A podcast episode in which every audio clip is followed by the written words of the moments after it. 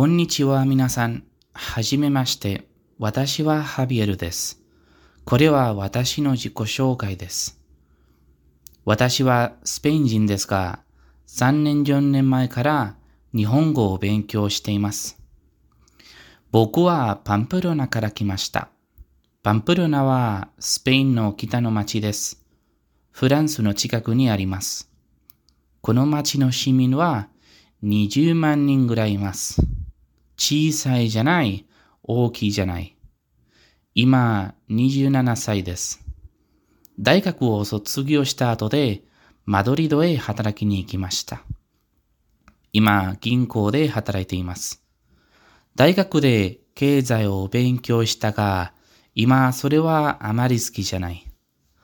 私の趣味は日本語を勉強するし、ドラマを見るし、旅行することです。22歳になるまでパンプルナに家族と住んでいました。家族は4人です。両親とお兄さんです。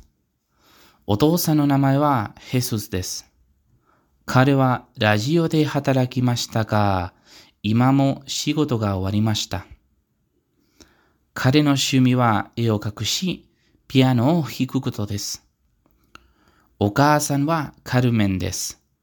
二人の名前はとてもスペインの伝統的な名前です。彼女は公務員です。ミゲルというお兄さんもいます。彼は33歳です。プログラミングを勉強しましたから、今テクノロジー会社で働いています。彼の趣味はドラマを見ることです。一番好きなドラマはアメリカのマルベルです。僕は旅行がとても好きなので、世界の中でいろんな国へ行ったことがあります。日本もへ行きました。でも、そのトピックについて他のポッドキャストのエピソードで話しましょう。これは以上です。よろしくお願いします。